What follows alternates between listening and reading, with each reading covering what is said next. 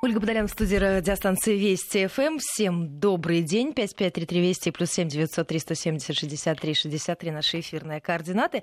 Будем говорить сегодня о животных в возрасте. Напротив меня практикующий ветеринарный врач, кандидат биологических наук, руководитель Центра ветеринарной офтальмологии Константин Перепечаев. Константин Андреевич, здравствуйте. Здравствуйте. Я вам уже до эфира задавала вопросы по поводу того, как продлить жизнь своему животному, и спрашивала по поводу кормов. Я не знаю, может быть, только у меня такой вопрос назрел по поводу того, что мое животное, к сожалению, сухой корм не ест, ест только консервы. Вот вы мне посоветовали подмешивать сухой корм в обязательном порядке. Ну, то здесь просто, понимаете, момент какой, что у животных пищевые пристрастия, они могут быть разные. И я могу сказать по практике, что любую собаку можно избаловать до такой степени, что она, в принципе, не будет есть ничего, кроме там со стола какие-то вкусняшки.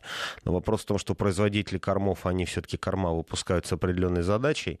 И базовое постоянное кормление — это сухой корм. То есть дело в том, что даже сама формула гранулы, да, даже сама ее текстура, она создается таким образом, чтобы при ее жевании, да, при ее разгрызании определенно была нагрузка на, на зубной аппарат, да, для того, чтобы зубы работали, для того, чтобы десна нагружались. И, соответственно, постоянное кормление — это только сухой корм. И, естественно, сухой корм, он пахнет не так, как консервы.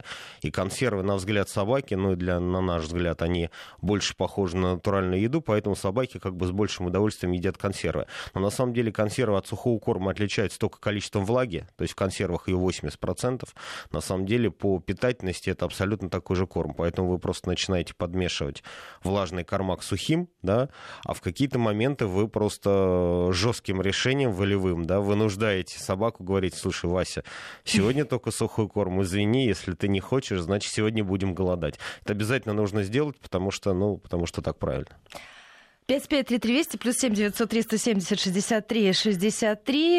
Говорим с вами о том, сколько какие животные э, живут, что нужно понимать, выбирая большую сторожевую э, собаку, кота или морскую свинку. Ну, если мы говорим о собаках, то, насколько я знаю, мелкие породы, они как раз славятся тем, что он недолгожитель. Или я ошибаюсь? Здесь, понимаете, какой момент? Ну, у нас собака в рамках одного вида, да, то есть домашняя собака, она же имеет колоссальное разнообразие по внешним формам. И, как бы, не знаю, там маленький йоркширский терьер и огромный немецкий дог, наверное, даже трудно себе представить, что это животные одного и того же вида, да, настолько они сильно друг с другом отличаются. Но на самом деле, как бы, есть общая формула долгожительства, да, у животных. То есть чем ближе животное к среднестатистическому, к среднетиповому такому внешнему виду, тем более оно долгожительствовать будет. Соответственно, если мы берем обычную собаку, да, в нашем понимании собака, там обычная собака — это животное весом, ну, где-то как бы не менее пяти и не более двадцати килограмм, да, с нормальной шерстью, с нормальной длиной морды, там, со стоячими ушами, там, и длинным хвостом. Соответственно, вот такие вот лайкообразные собаки, ну, наверное, все представляют вот эти картинки «Белка и стрелка», да, которые э, там, вот, в космос выпускали, да, вот такие вот собачки, они, как правило, наиболее долгожительствуют, но э, в рамках различных пород э, очень сильно долгожительство зависит, в основном, и на первое место мы ставим наличие генетических заболеваний, то есть э, и очень маленькие породы, допустим, там собачки весом меньше полутора-двух килограмм, и очень большие породы, там, весом там, более шестидесяти-семидесяти, там, немецкие доги, мастифы, как правило, в разведении этих собак очень много примешивается нежелательных генов, очень часто применяется имбридинг как раз для того, чтобы получить экстремально больших либо экстремально маленьких животных. И вот в процессе селекции вот этих вот экстремально маленьких или экстремально больших особей, кроме тех генов, которые отвечают за размер, как правило, прикрепляется очень много генов, ну, так называемых генов болезни, да, которые вызывают еще какие-то там дополнительные проблемы. Ну, например, там для маленького йорка очень часто может быть там недоразвитие челюсти, там, неправильное формирование зубного аппарата, там, короткий кишечник, э, врожденные какие-то сердечные патологии, э, там, водянка головного мозга, ну, то есть очень много вот таких вот так называемых даже летальных патологий. И если брать какую-нибудь суперкрупную собаку, это, например, там, плохое состояние суставов или позвоночника, или та же самая вот дилатационная там, кардиомиопатия. Соответственно, собака вот этого маленького или большого размера, которая имеет вот этот вот нехороший ген, она не просто не будет долгожителем, а ее срок жизни может быть лимитирован там шестью-восьмью месяцами или даже там годом-полутора. К сожалению, многие собаки вот такого плана, они живут очень мало. То есть они вырастают и в силу каких-то вот заболеваний погибают. Если же это как бы нормально, хорошо сделанный маленький йорк, который не имеет каких-то генетических патологий, то он совершенно при хорошем уходе может дать фору и любой беспородной собаке. И у нас есть йорки, которые там двенадцать, тринадцать, четырнадцать лет, например, к нам приходят на операции по удалению катаракты. То есть мы их оперируем, они еще там долго и плодотворно живут. Уже наши слушатели задают вопросы. Скажите, по поводу стерилизации и кастрации, как все это влияет на продолжительность и на качество жизни? Этот вопрос есть и от Марии из Москвы, но там есть еще некоторые уточнения. Давайте сразу после этой темы перейдем к следующей. А, ну, смотрите, здесь есть просто, опять-таки, какие-то моменты, которые весь научный, цивилизованный там, ветеринарный мир давно уже на эти вопросы ответил. Соответственно, всегда не... как бы стерилизованные либо кастрированные животные, они всегда живут дольше не кастрированных и не стерилизованных. Просто дело в том, что очень много заболеваний, как бы связанных с неправильным функционированием половой системы, они неминуемо у животных развиваются в тот период, когда репродуктивные функции начинают затухать. То есть если мы берем животное возраста трёх-пяти лет, то в принципе, ну как мы обычно советуем владельцам, если как бы кобель не гиперсексуальный, да, потому что есть очень маленькие собачки, там той терьерчики, йоркширы, там какие-то пудельки, которые их настолько тестостерон у них просто там из ушей лезет, что собака там пытается делать садки, имитировать половой акт на все, на чем можно, на ноги владельца, на подушки, на игрушки, там на собак, которые на улице. И вот это вот постоянное половое перевозбуждение, оно, естественно, очень плохо, поскольку ведет к гипертрофии предстательной железы и к воспалительным процессам мочеполовой системы. То же самое есть, ну, грубо говоря, там самки, да, которые, у которых нерегулярные течки, у которых постоянно ложная щенность. То есть там у собак течки проходят очень там тяжело, собака худеет, там нервничает, либо там человек выходит гулять, и около подъезда, как у нас есть один клиент, вы знаете, говорит, у меня когда у собаки течка, вся крестная собаки приходит к нашему подъезду. Соответственно, если собака явно проблемная, то их обычно стерилизуют в более раннем возрасте. Если же собака не проблемная, соответственно, до где-то там трёх-пяти лет вы можете как бы жить обычной своей жизнью, там, может быть, пытаться собаку как-то реализовать в плане племенного животного, если позволяют ее там здоровье и экстерьерные данные. Но где-то вот возраст пяти лет, я считаю, что это возраст принятия решения. И если собака как бы в племенном плане не используется, то мы рекомендуем стерилизовать сук, соответственно, кастрировать кобелей. Это в значительной степени профилактирует большинство заболеваний, связанных с репродуктивными патологиями. Это на сто процентов профилактирует доброкачественное и злокачественное новообразование предстательной железы у кобелей. Это в очень значительной степени уменьшает вероятность развития злокачественных опухолей молочной железы у сук. И таким образом, решив эту проблему в возрасте там, пяти-шести лет, мы дальше занимаемся там, здоровьем собаки, общими кондициями, какими-то возрастными изменениями, и как бы эта проблема у нас уже закрыта. Если же мы не делаем вот эту вот кастрацию или стерилизацию в этом возрасте, то все равно потом нам так или иначе эту проблему приходится решать, только уже это будет не плановая операция, а экстренная операция. Эти операции будут уже животных в значительно более пожилом возрасте на фоне худшего общего состояния, как правило, уже с какими-то вторичными патологиями там, молочных желез, там, матки, яичников, там, предстательной железы, что намного тяжелее и дает более худший прогноз. Так, скажите, а по поводу вот как раз ложной щенности есть вопрос со слушательницы из Клина. Как распознать у суки ложную щенность? Ну, здесь, на самом деле, если вы не можете у собаки распознать ложную значит, щенность... Значит, ее нет. Значит, ее нет. Да. То есть дело в том, что просто как бы вот собаки, собаки женского пола, да, у них есть очень такая интересная специфика. У них, а, то есть когда происходит овуляция, да, выходит яйцеклетка, из яичника формируется в этом месте желтое тело, которое вырабатывает гормон прогестерон, и, соответственно, у всех как бы живых организмов этот принцип одинаковый. У человека то же самое происходит. Просто у, у сук, у них период функционирования вот этого желтого тела, оно примерно по времени столько же, сколько функционирует желтое тело беременности. То есть на момент, когда вот это желтое тело разрушается через два месяца, в организме суки создается такой же гормональный фон, как будто оно только что родила. Ну, то есть она будет там со своими игрушками по-особому. Соответственно, вот если организм носиться. в силу каких-то причин не понимает, что вот этот гормональный фон возник, но беременности на самом деле не было, возникает э, лактация, да, то есть начинает вырабатываться гормон пролактин, начинает э, собака лактировать, и э, если это сопровождается там, умеренным набуханием молочных желез, но не сопровождается никакими психическими отклонениями, то есть собака там не начинает кормить тапочки, не начинает подкладывать там под себя игрушки, не отказывается от еды, не создает э, вот это, условно говоря, там виртуальное какое-то гнездо родовое, да, потому что есть собаки, которые абсолютно пустое место, там где-то в середине кухни, они воспринимают его как настоящих щенков, то есть она туда ходит, она туда носит еду, она пытается кормить каких-то щенков, которые на самом деле нет, и э, любые вот эти вот психологические действия со стороны собаки, они еще более усиливают лактацию.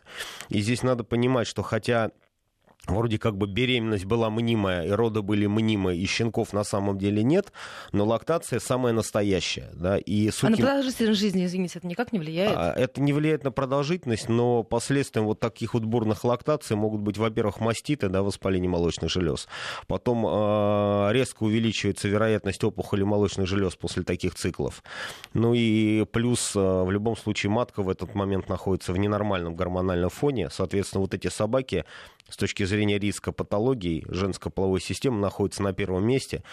И если это произошло однократно, ну, можно, допустим, за этим пронаблюдать, да, посмотреть, сколько это было там по времени. Может, там, там три-четыре дня собака какие-то тапочки себе потаскала, да, и потом успокоилась, и все нормально. Если же это проходит тяжело, если это проходит явно, если явно выделяется молоко, набухают молочные железы, то как только вот этот вот период закончился, рекомендуют сразу собаку стерилизовать. Скажите, по поводу того, насколько реально сделать своего питомца долгожителем, это действительно в руках хозяина? В значительной степени, да, во многом. Но если вот говорить, как вот на самом деле, соответственно, у нас, я бы разделил так, у нас есть три фактора, которые обеспечивают долголетие изначально, да, и у нас есть три фактора, которые препятствуют тому, чтобы собака была долгожителем. То есть, если вот так вот мы будем градировать, соответственно, факторы, которые обеспечивают долголетие. То есть, на первом месте это генетическое здоровье. То есть, если у собаки присутствует генетически обусловленное заболевание, которое, например, поражает сердечную мышцу, вот я, например, в частности, обозначал дилатационная кардиомиопатия, да, это патология, связанная с тем, что сердце в процессе роста постоянно растягивается. Соответственно, с какого-то момента сократимость сердца падает, да, и сердце перестает работать. То есть, если есть хоть какое-то генетически обусловленное тяжелое заболевание, собака долгожителем быть не может, как бы мы ни хотели, как бы мы ни старались, к сожалению. На пер... Это первое место. Значит, второе, что обеспечивает долгожитель? Хороший, правильный уход.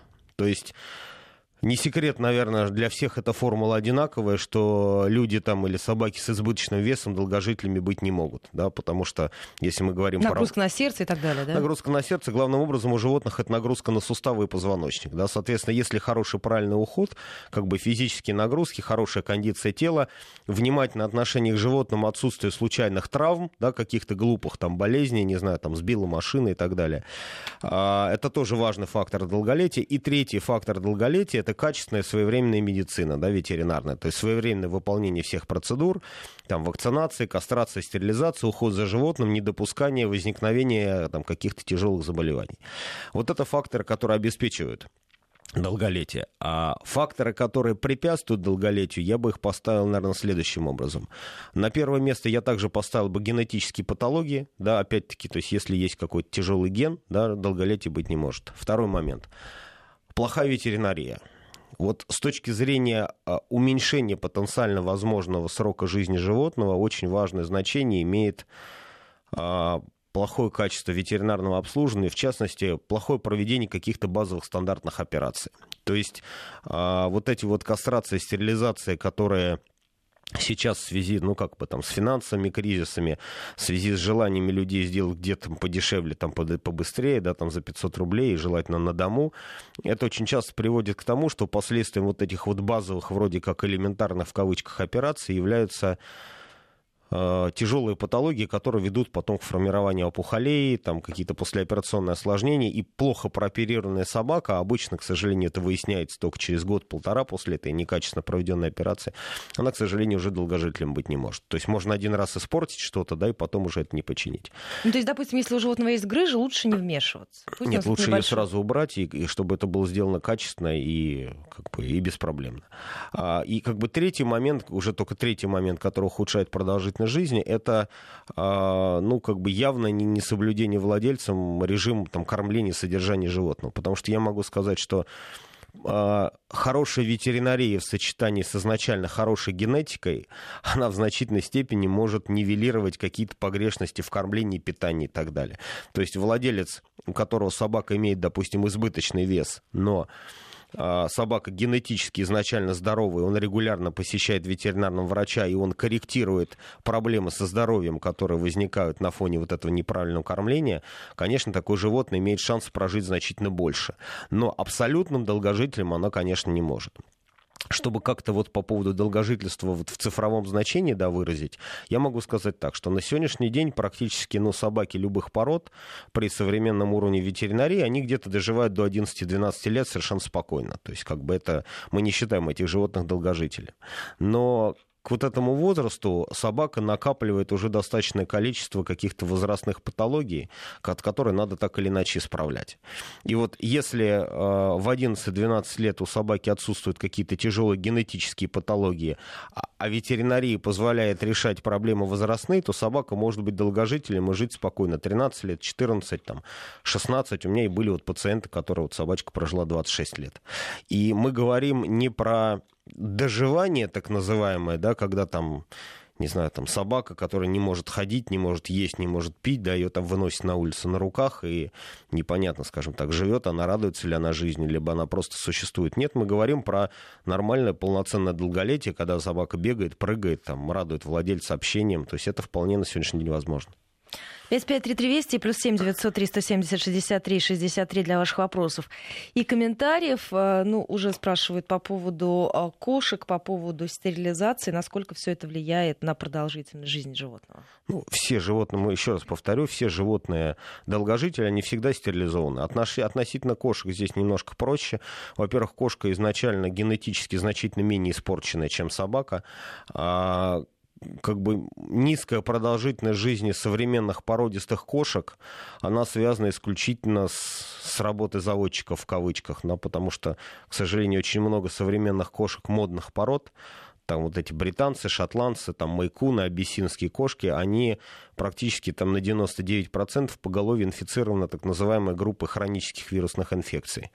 Это иммунодефицит, лейкоз и коронавирусная инфекция. Соответственно, вот эти вот это летальные болезни потенциально, они в какой-то степени аналогичны ВИЧ-инфекции у человека, и если заболевание у животного развивается, то как бы ни о каком долгожительстве, к сожалению, здесь речь не идет. Эти заболевания не лечатся, не профилактируются.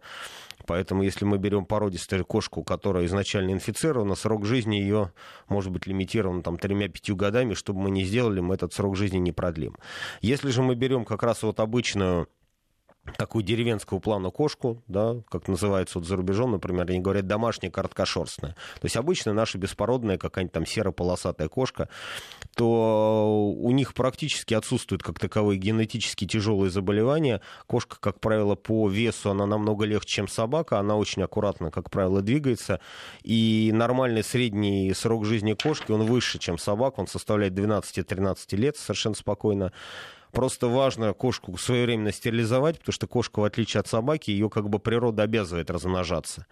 И если кошка, как бы мы ее не вяжем, да, если у нее нет кота, она начинает постоянно кричать, постоянно этого кота просить. И вот этот гормональный фон жесткий, он, естественно, способствует истощению внутренних резервов и возникновению заболеваний.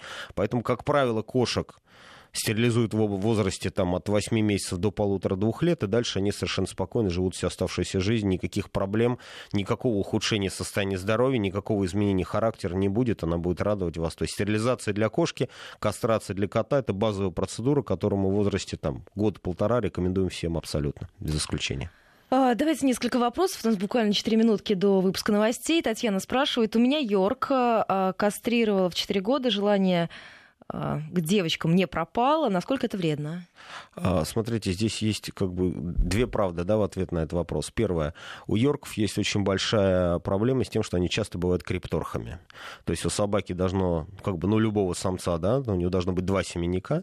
Иногда бывает так, что у маленькой собачки один семенник находится в брюшной полости. Соответственно, в процессе кастрации врач в силу там, отсутствия опыта или нежелания этой проблемой заниматься удаляет только тот семенник, который находится сверху. Ну, то есть лучше обратиться к врачу, точнее. Соответственно, надо посмотреть, что нету второго семенника. Если же этой проблемы нет, то э, есть у собак как бы стойкий психологический уже стереотип поведения, когда даже кастрированная собака периодически имитирует какие-то свои половые действия. Ну, если это не доходит у него до каких-то там... Нехороших, при... форм, нехороших форм, да, ничего страшного совершенно. Без... Это не нужно поощрять, но и не нужно особо по этому поводу беспокоиться. А, еще один вопрос а, по поводу кошки британской породы, тринадцать лет, стерилизована три года назад. На одном глазу появилось коричневое пятно, рядом со зрачком за год увеличилось до одной трети глаза. Что с этим делать и чем грозит? Нужно обратиться Мария. К офтальмологу обязательно в срочном порядке, потому что это может быть доброкачественная пигментация, которая им как бы ни к чему не обязывает. Пигментация, как правило, там с возрастом у животных, у людей увеличивается. Но очень часто у кошек таким образом начинается злокачественное образование радужной оболочки. Поэтому надо, чтобы посмотрел офтальмолог, точно сказал, какой диагноз, провел обследование. Соответственно, от этого будет зависеть прогноз и лечебная тактика. Как сделать жизнь пожилого животного максимально комфортной?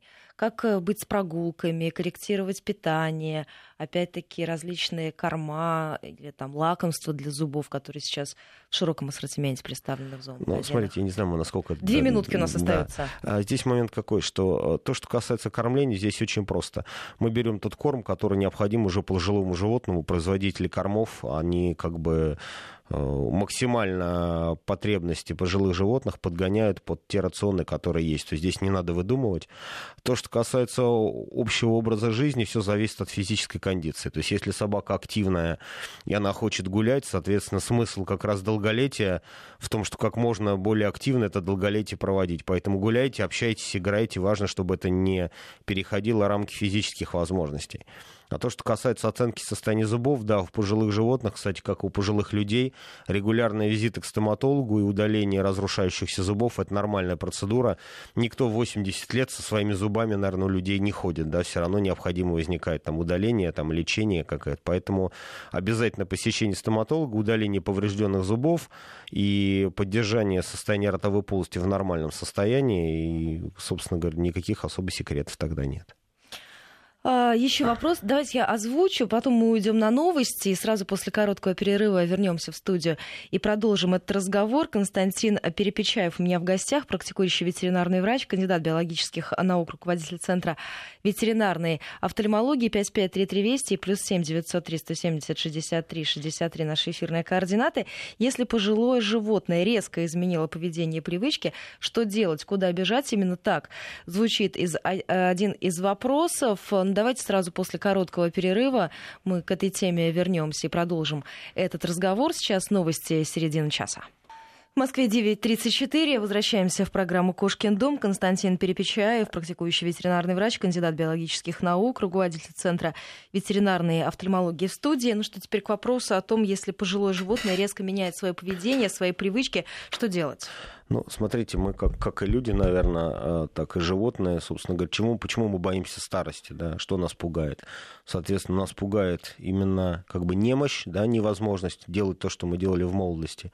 Болезни, безусловно. И третий очень важный момент – это, скажем так, ухудшение умственной активности, да, ухудшение мыслительных функций и способности нормально оценивать окружающую обстановку.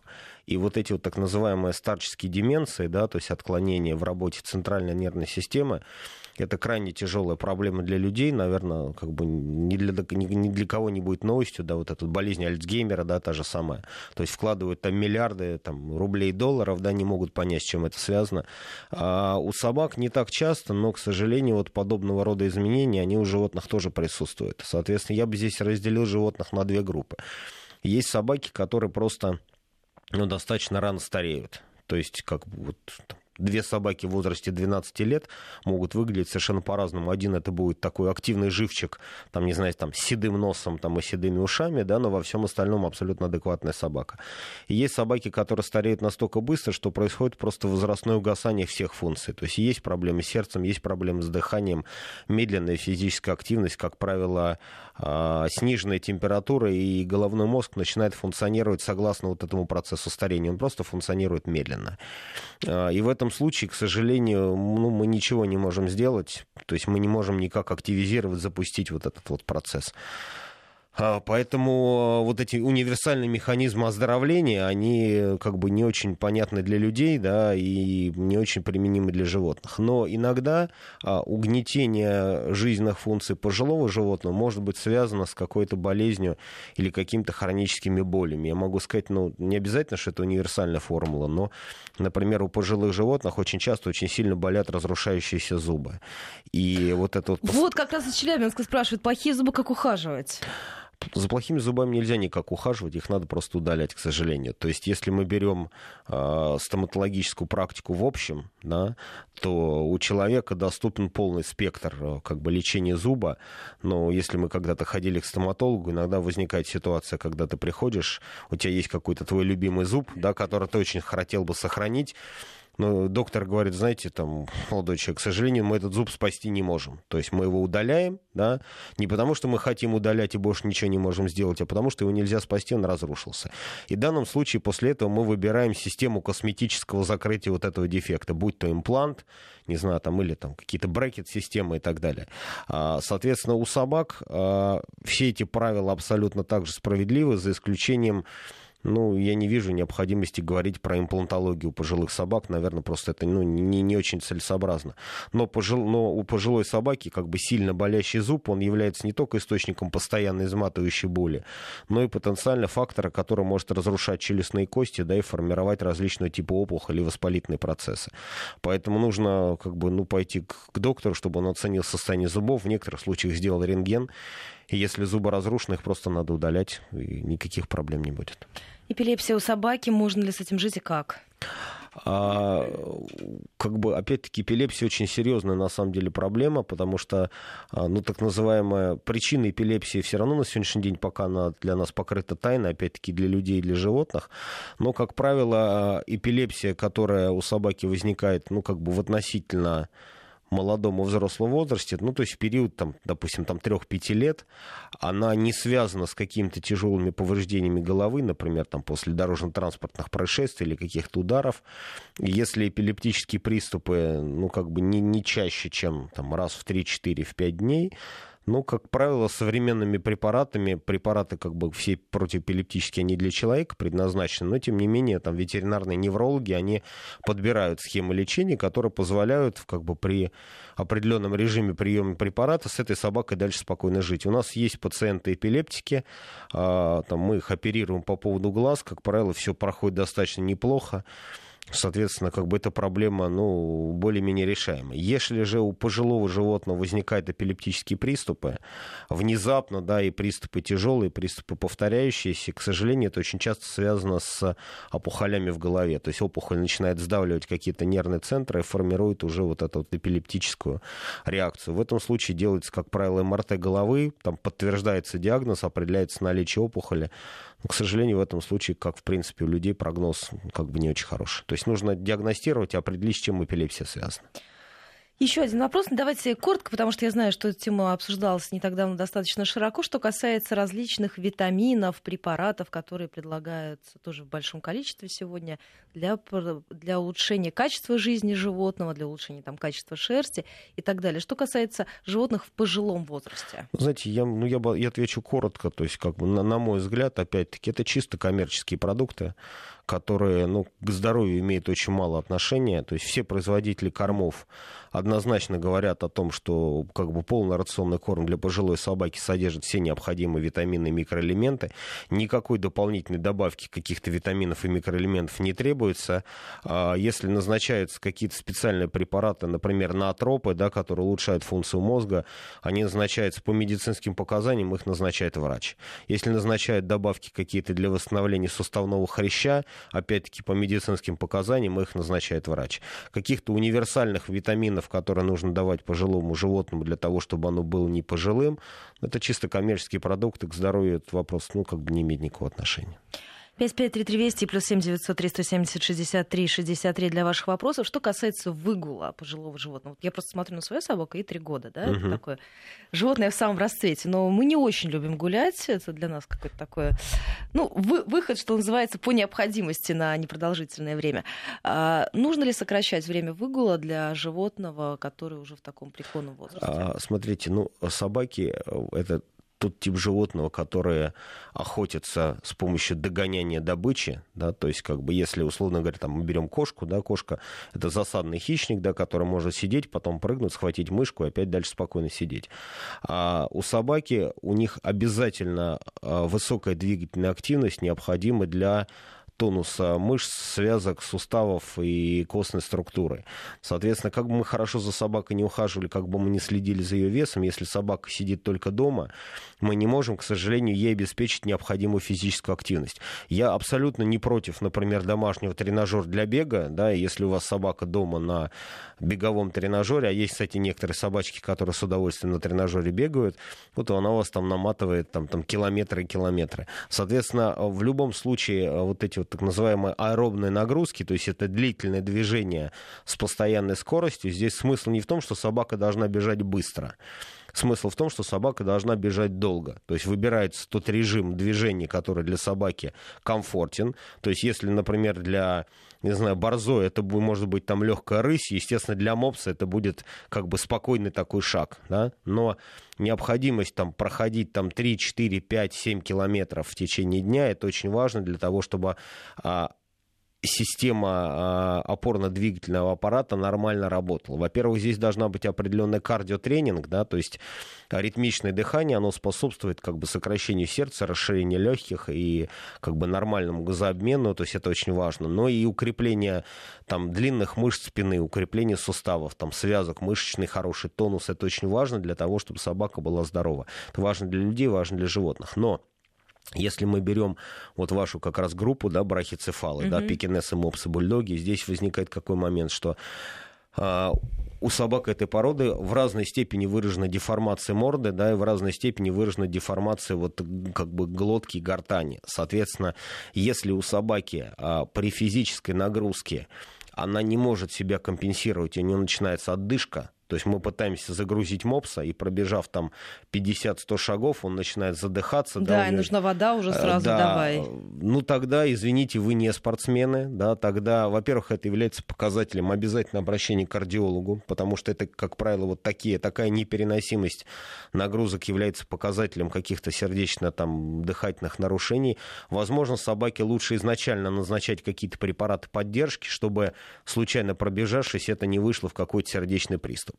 Естественно, такие животные, если есть определенные сердечные патологии, то нагрузки минимизируются до минимально возможных, но, тем не менее, они все равно обязательно должны быть. То есть, если мы собака у нас дома лежит на диване, мы вынесли ее на улицу, она там пописала, извиняюсь, покакала, мы ее опять отнесли на диван, ну, как бы, может быть, это комфортно для собаки, но такая собака потенциально долгожителем, конечно, не будет. Это говорит об очень плохих резервах внутренних.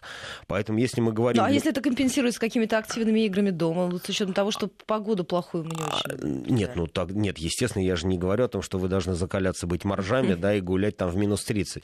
Но выбирайте, как бы, хорошую погоду, гуляйте на хорошей погоде, но просто, ну, как бы, это не то, что мои личные данные, да, есть специальные, как бы, программы, которые оценивают, насколько собака загружается физически на улице и дома.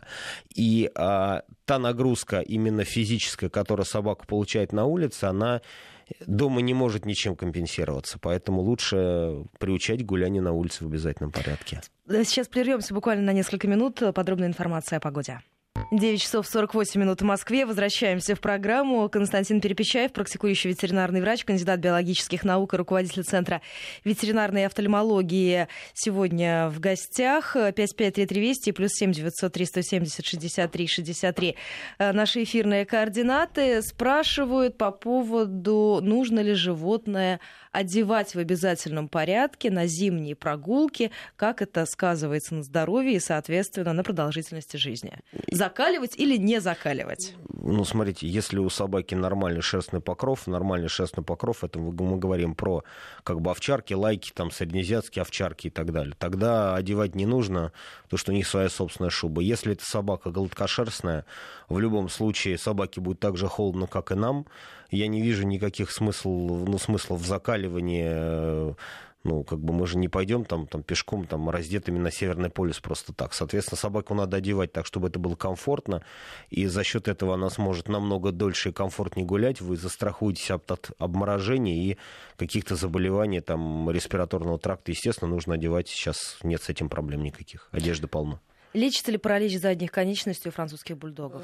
Слушайте, это общ, очень общий вопрос. На самом деле, если проблема связана, так называемой, с дископатией, то есть это нарушение нормальной конфигурации позвоночного столба, когда межпозвоночный диск смещается, либо фрагментируется и повреждает как бы проходящие нервные пути. Здесь все зависит от того, насколько сильно повреждение. То же самое, как у человека.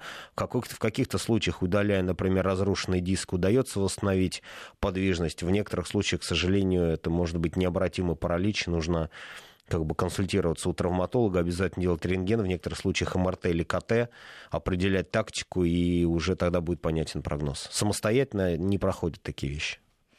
Еще несколько вопросов от наших слушателей. Можно ли собакам с эпилепсией делать прививки? Прививки делать не можно, а нужно обязательно. Мы отдельной графой ставим вакцинацию от бешенства, которая обязательно, более того, что сейчас ситуация по бешенству абсолютно катастрофическая, да, там в Москве карантин по бешенству не могут снять последние три года, то есть для цивилизованного города, да, для столицы страны это просто, я считаю, вообще позор. Соответственно, во многом это связано с тем, что владельцы не вакцинируют своих собак даже от бешенства. Соответственно, сама по себе вакцинация — это введение как бы вирусного белка неактивного, который вызывает формирование иммунитета и к эпилептическому статусу никакого отношения не имеет. Поэтому как бы делается вакцинация от бешенства. Если она хорошо переносится, потом можно отдельно через три-четыре недели сделать второй компонент, уже инфекционно оставшееся заболевание. Вводятся обычно антигистаминовые препараты, ну, там, условно говоря, типа супрастина, тавигила, да, для предотвращения аллергических реакций. Но никаких противопоказаний к вакцинации у собак с эпилепсией нет. По поводу ветеринарного врача, ветпомощи, когда животное в возрасте, нужен ли здесь какой-то специализированный врач или подойдет любой специалист? Ну, врач должен быть хороший. Да, на первом... Проверенный, наверное, у да, которого ну, животное наблюдалось на протяжении как, как жизни. Как я всем говорю, знаете, у нас у всех ветеринарных врачей в дипломе написано одно и то же. Ветеринарный врач. Да, у меня не написано в дипломе, что я офтальмолог, а у травматологов не написано, что он травматолог. Человек выбирает себе специализацию, он исследует. Вопрос в том, что всегда желательно, чтобы был какой-то врач, ну, который длительно это животное наблюдает. Это может быть хирург, не знаю, это может быть офтальмолог, это может быть терапевт. То есть это врач, который наблюдает за животным, у него есть более-менее какая-то история болезни, и этот врач определять дальнейшую тактику, и при необходимости пациента направляет на консультацию к другим специалистам. Я считаю, что это самый оптимальный способ взаимодействия. То есть у нас, например, есть пациенты, которые наблюдаются, допустим, постоянно с глазами, там, десять-пятнадцать лет. Если нам необходимо подключить другого специалиста, мы рекомендуем обратиться там, конкретно туда-туда-то, либо приглашаем этого специалиста к себе, и все. А скажите, а аппетит животного в возрасте — это показатель его здоровья? Хорошо? Да, безусловно, безусловно. Здесь есть некоторые моменты, как вот у пожилых людей с определенными вот возрастными отклонениями, да, когда центр насыщения, да, в головном мозге, он не может никогда дать сигнал, что на самом деле ты наелся. Да. Есть вот эти проблемы пожилых людей, которые непрерывно хотят есть. Но это уже как бы все-таки там отклонения определенные. А у собак, как правило, хороший аппетит — это всегда показатель здоровья. Здесь единственное, не надо... Ну, надо понимать, что, в принципе, собака с хорошим аппетитом, она будет есть, пока не превратится вообще в колобка, да, то есть здесь надо искусно да, ограничивать. Случай, да. Но если собака всегда хорошо кушала, и вдруг по какой-то причине она начинает есть хуже, да, это говорит о том, что в любом случае есть какая-то проблема, ей сразу надо озадачиваться.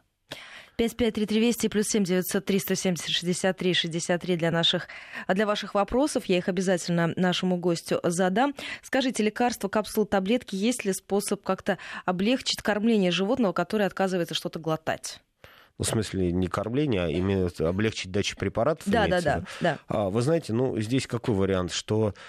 много лекарственных, то есть один и тот же препарат может иметь несколько лекарственных форм, то есть препарат, который сложно дать в таблетках, очень часто есть формы растворимых таблеток, либо таблетку можно там, допустим, разделить на какие-то кусочки, запрятать в кусочек, не знаю, там мяса, сыра и так далее.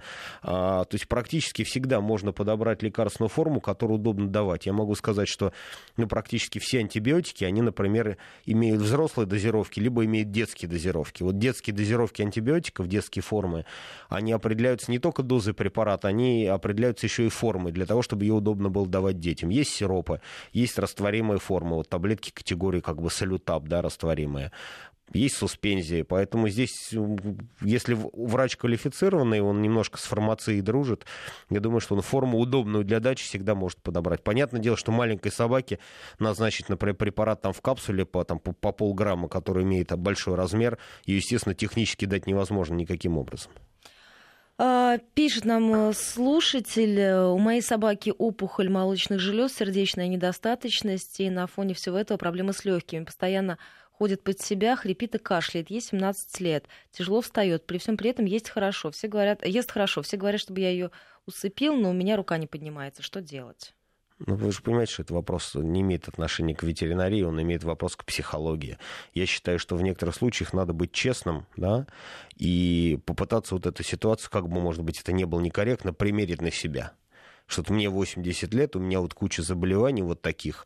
Что бы в этом ситуации я бы делал для себя? То есть я бы боролся, да, боролся до конца. Я бы пошел на рисковую операцию, если бы мне врач, например, сказал, что у вас есть шансы. Либо я настолько измучился, мне настолько плохо, мне настолько больно, да, что я не готов бороться и хотел бы в этой ситуации уйти из жизни. Соответственно, вопрос эвтаназии, он не только у животных актуален, он и у людей актуален. Поэтому здесь надо честно, объективно оценить состояние собаки. Я считаю так. Если собака физически не страдает, не страдает, то есть она может есть, она может пить, ей не больно, и вы обеспечиваете за ней достаточный уход, помогайте ей сколько можете. Это гуманно, это член семьи, ну, как бы за него надо бороться. Если собака страдает физически, и мы не можем эту физическую боль убрать, я считаю, что эвтаназия здесь может являться вариантом просто потому, что это гуманно, по человеческим соображениям гуманно. Мопс двенадцать лет начала подволакивать задние лапы, что делать?